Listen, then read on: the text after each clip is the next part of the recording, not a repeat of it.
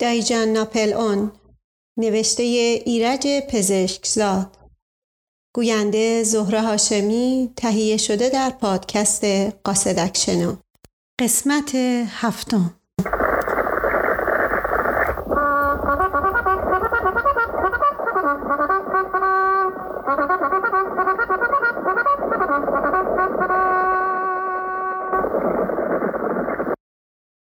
مشقاسم با عجله رفت که دستور اربابش را اجرا کند و دایجان متفکر به قدم زدن پرداخت. چند دقیقه بعد مشقاسم همچنان تفنگ بدوش به طرف دایجان که روی نیمکت زیر آلاچیق نسترن نشسته بود برگشت. لبخندی از رضایت بر لب داشت. خدا از بزرگی کمتون نکنه. نمی‌دونی چقدر دعا کرد.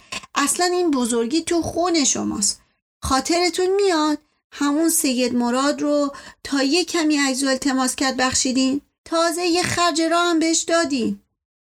دایجان که به شاخه های گردو چشم دوخته بود با لحنی متاسف گفت ولی قاسه این چیزا رو کی قد می‌دونه؟ شاید بهتر بود منم مثل سایرین بیرحمی و شقاوت می‌کردم. شاید همین باعث عقب افتادن من تو زندگی شده. همچی حرفی نفرمایید آقا. اون که ما می‌دونیم همه هم می‌دونن. دست خارجی بود. همین پریرو زیر بازارچه حرف شما بود. گفتم آقا اگه انگلیسیا باش بد نبودن تا حالا چه کارا که نکرده بود؟ بله اگه انگلیسیا با عیادشون نبودن من خیلی کارا کرده بودم. مشقاسم که تمام داستان دشمنی انگلیسی ها با دایجان ناپل اون را از بس از دهن خود او شنیده بود. از حفظ می‌دانست باز پرسید حالا آقا راستی چرا انگلیسی ها اینقدر با شما بدن؟ این گرگ مزدور انگلیس با هر کسی که وطنش رو آب و خاکش رو دوست داره بده. مگه ناپل اون چه گناهی کرده بود که اون طور به خاک سیاهش نشوندن؟ اون طور از زن و بچهش جداش کردن. اون طور دق کشش کردن. فقط وطنش رو دوست داشت. این برای اونا گناه بزرگیه. دایجان با هیجان و تأثیر حرف می‌زد و مشقاسم هم سر تکان می‌داد و نفرین می‌کرد. الهی به حق مرتزا علی آب خوش از گلوشون پایین نره. دشمنی اینا با من از وقتی شروع شد که دیدن وطنم و دوست دارم. آزادی خواهم مشروط خواهم. من در پناهگاهم بسیار خسته شده بودم. پاهایم خواب رفته بود. سعی می کردم بدون صدا کمی جابجا جا بشوم ولی یک واقعی ناگهانی بر جا خشکم کرد. آقا جان که گویا صدای گفتگوی دایجان و مشقاسم را شنیده بود آهسته با آلاچیق نسترن نزدیک می شد. قلبم یک باره پایین ریخت.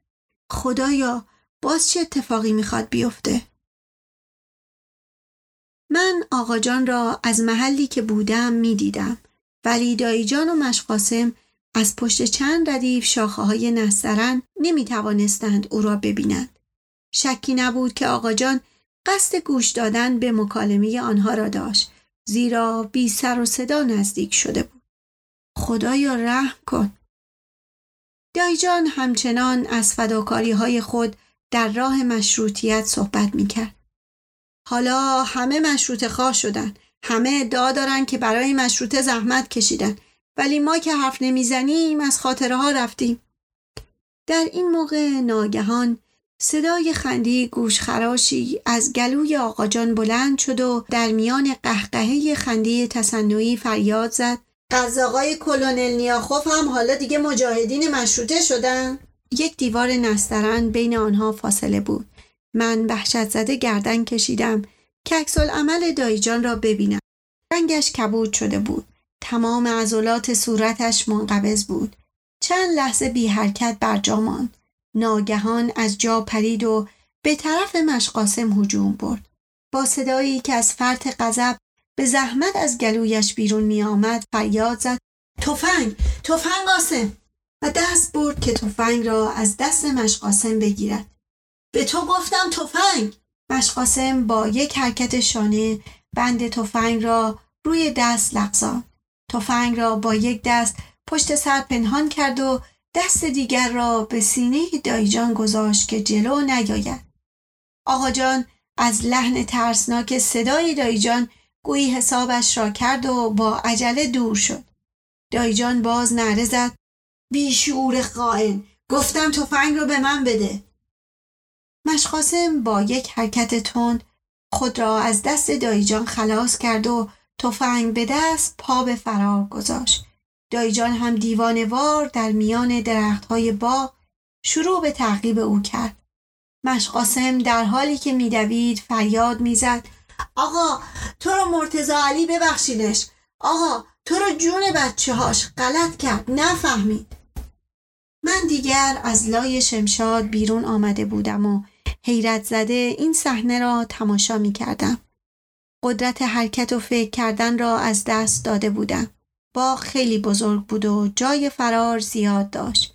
مشقاسم با چابکی غریبی میدوید و دایجان نفس زنان به دنبال او میدوید. ناگهان پای مشقاسم به یک شاخه خوش گیر کرد و زمین خورد و صدای گلوله بلند شد. آخ مردم! آه خدا جونم. صدای مشقاسم مرا از حالت بهت بیرون آورد. با عجله به آن طرف دویدم. دایجان نزدیک اندام بی حرکت مشقاسم که روی تفنگ افتاده بود وحشت زده بر جا مانده بود. آقا آقا جون قاسمت رو کشتی. دایجان خم شد که او را بلند کند. ولی مشقاسم با ناله جگرخراشی گفت نه نه نه دستم نزن آقا. دستم نزن. می‌خوام همینجا بمیرم. دایجان دستش را عقب کشید و چون مرا نزدیک خود دید فریاد زد. بابا جان دو بزن دکتر ناصرالحکما رو بیار. بدو بدو بابا. من در حالی که بغز گلویم را میفشرد با سرعت فوقالعادهای به طرف خانه دکتر ناصرالحکما دویدم. خوشبختانه همان موقع دکتر با کیف تبابتش از خانه خارج شد. مثل اینکه سر مریض می‌رفت آقای دکتر بدوین مشقاسم تیر خورده نوکر دایجان سرهنگ دم در باغ به چند نفر از آبرین کنجکاو که صدای تیر را شنیده بودند توضیح می‌داد که چیز مهمی نیست و ترقه توی دست یکی از بچه ها تکیده است. وارد باغ شدیم و در را بستیم. اهل خانه دور مشقاسم حلقه زده بودند و او را دلداری می‌دادند. مشقاسم با صدای آهسته ای ناله می کرد. آخ بابام هی چه دردی داره چه سوزی داره آرزوی مکه رو به گور بردم. وقتی به دنبال دکتر به داخل دایره تماشاچیان رسیدم چشمم به لیلی افتاد که اشکریزان با یک دستمال به پیشانی مشقاسم که گونه بر خاک داشت آب می‌زد. آقا به ما قول بدین که ما رو توی صحن حضرت معصومه چال کنید. دکتر پهلوی اندام مشقاسم زانو زد. ولی تا خواست او را برگرداند فریاد مشقاسم بلند شد. دست به ما نزنید مشقاسم آقای دکترن! مشقاسم سر را کمی چرخان وقتی دکتر را دید با همان صدای آمیخته به ناله گفت سلام عرض کردیم. اول خدا بعد شما. سلامت باشین سلامت باشین. چی شده مش قاسم؟ کجا خورده؟ کی تیر زد؟ در این موقع آقا جان که در کناری ایستاده بود با انگشت دایجان را نشان داد و با صدای بلند گفت این مرد این قاتل. انشالله خودم تناب دار رو گردنش میندازم. ولی قبل از اینکه دایجان جوابی بدهد مادرم التماس کنان و کشان کشان آقا جان را دور کرد. سلامت باشین سلامت باشین. مشقاسم بگو کجا تیر خورده؟ مشقاسم همچنان به روی شکم بی حرکت مانده بود. ناله کنان گفت والا دروغ چرا؟ تو پک و پهلومان خورده. دکتر ناصر الحکما با اشاره دست دایجان را به کمک خواست و سعی کرد مشقاسم را برگرداند. سلامت باشین. خیلی یواش یواش. آها. آه خدا این همه جنگ و جدال رفتم. بایست تو باغ آقامون عجلمون برسه. آقای دکتر قربونت برم. اگه خوب شدنی نیست به ما بگو اشدمون رو بخونیم. وقتی دکتر پیراهن مشقاسم را باز کرد دهن همه از تعجب باز ماند. چون هیچ جای بدن او اثری از زخم دیده نمی‌شد. پس کجا تیر خورده؟ مشقاسم بدون اینکه نگاه کند جواب داد والا دروغ چرا؟ ما خودمونم درست نمی‌دونیم مگه شما ندیدید؟ سلامت باشین سلامت باشین شما از منم سالم ترین نفس ها که مدتی بود در سینه ها حبس شده بود آزاد شد و صداهای شادی و خنده و شوخی بلند شد. دایی جان لگدی بر پشت مشقاسم که داشت از جا بلند می شد زد. پاشو گم شو. حالا دیگه به منم دروغ میگی نان عجیب. یعنی ما تیر نخوردیم؟ پس اون درد و سوز مال چی بود؟ پس تیر کجا خورده؟ کاش توی مغزت می‌خورد. دکتر ناصر الحکما وقتی دید کاری ندارد بدون اینکه با دایجان حرفی بزند کیفش را بست و به جای خداحافظی فقط یک بار سلامت باشید گفت و به راه افتاد که برود. دایجان ناپل آن دنبال او دوید. در گوشه چند لحظه با او حرف زد. مثل اینکه از واقعی شب پیش از دکتر عذرخواهی می‌کرد. عاقبت دست به گردن دکتر انداخت و یکدیگر را در آغوش فشردند و دیده بوسی کردند. دکتر رفت و دایجان به طرف جمع برگشت. من در این لحظات رفع خطر به طرف لیلی رفته بودم. آنقدر دیدنش بعد از ماجراهای دردناک آن دو روزه برایم لذت داشت که حرفی به زبانم نمی آمد. فقط او را نگاه می کردم و او هم با چشمهای درشت و سیاهش مرا نگاه می کرد. قبل از اینکه موفق بشوم کلامی بر زبان بیاورم دایجان متوجه من و لیلی شد.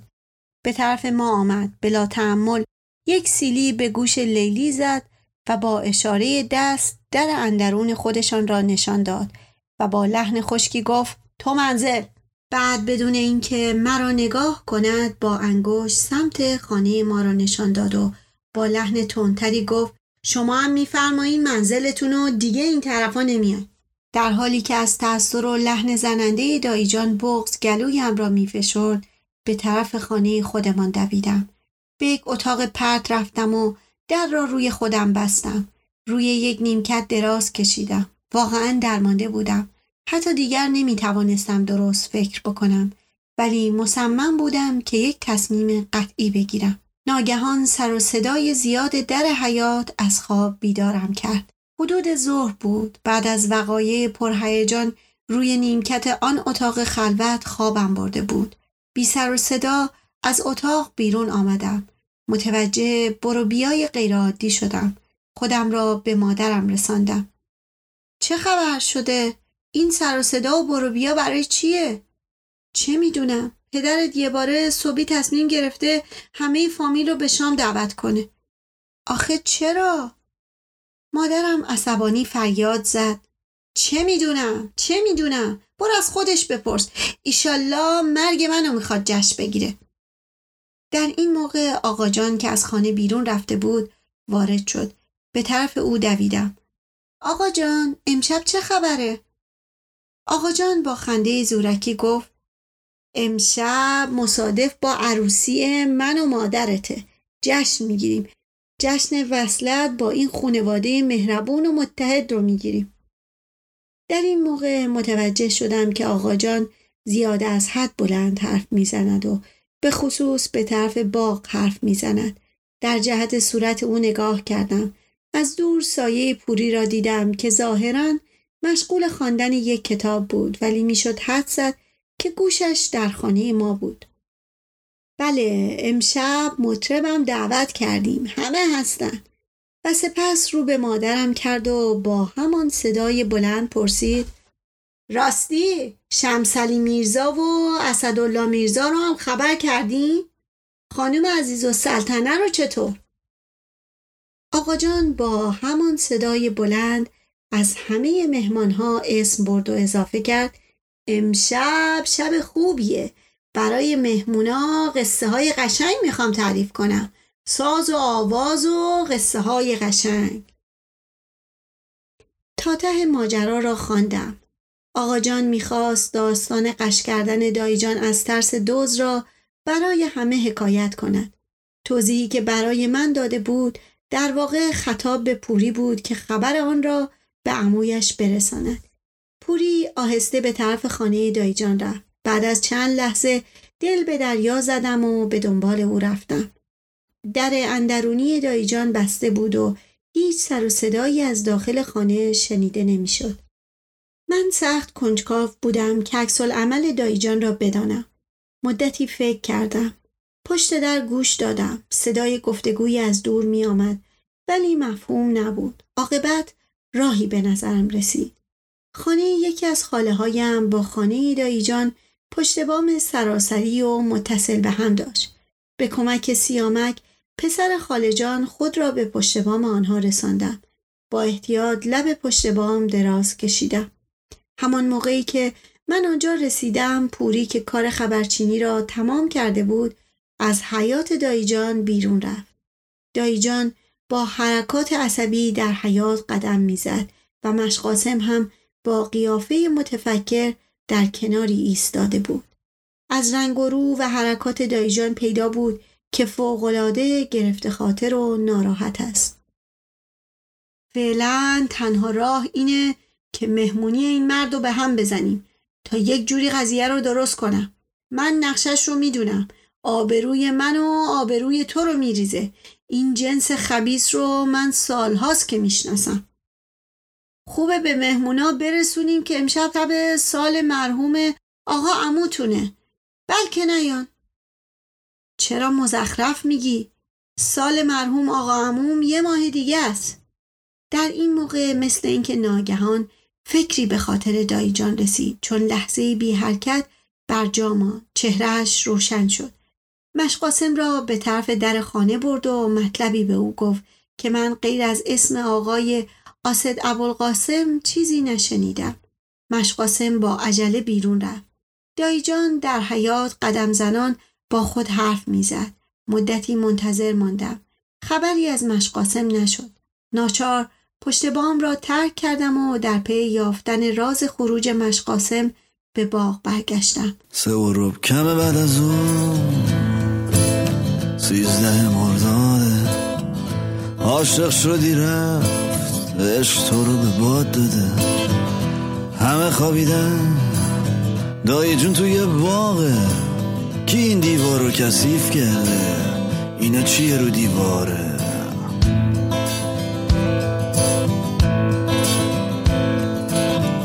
فامیل اشرافی همه با هم دیگه غرن. پای رادیو بگیره خور جنگن. هر صدای اعتراضی. صدای مشکوفه. انگلیس های چشم پشت دروازه شهرم. نگار مال آقا. من شما اگر دگر دست جایی جایی اما اصلا دستم به دامنی تو تصم دیگه نبینم سر دوای مانی دیتریش آب گوشت بز باش بیورزه به جای این حرفا به فکر سان فرانسیسکو باش.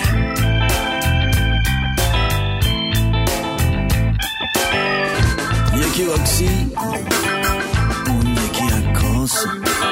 همشیره تو کافه می‌خونن خواهرزاده ایشون هم عکاسه شما کجا بودید آقا؟ برا پاچتون چرا خیسه؟ Neyse intelligence service. Yeah.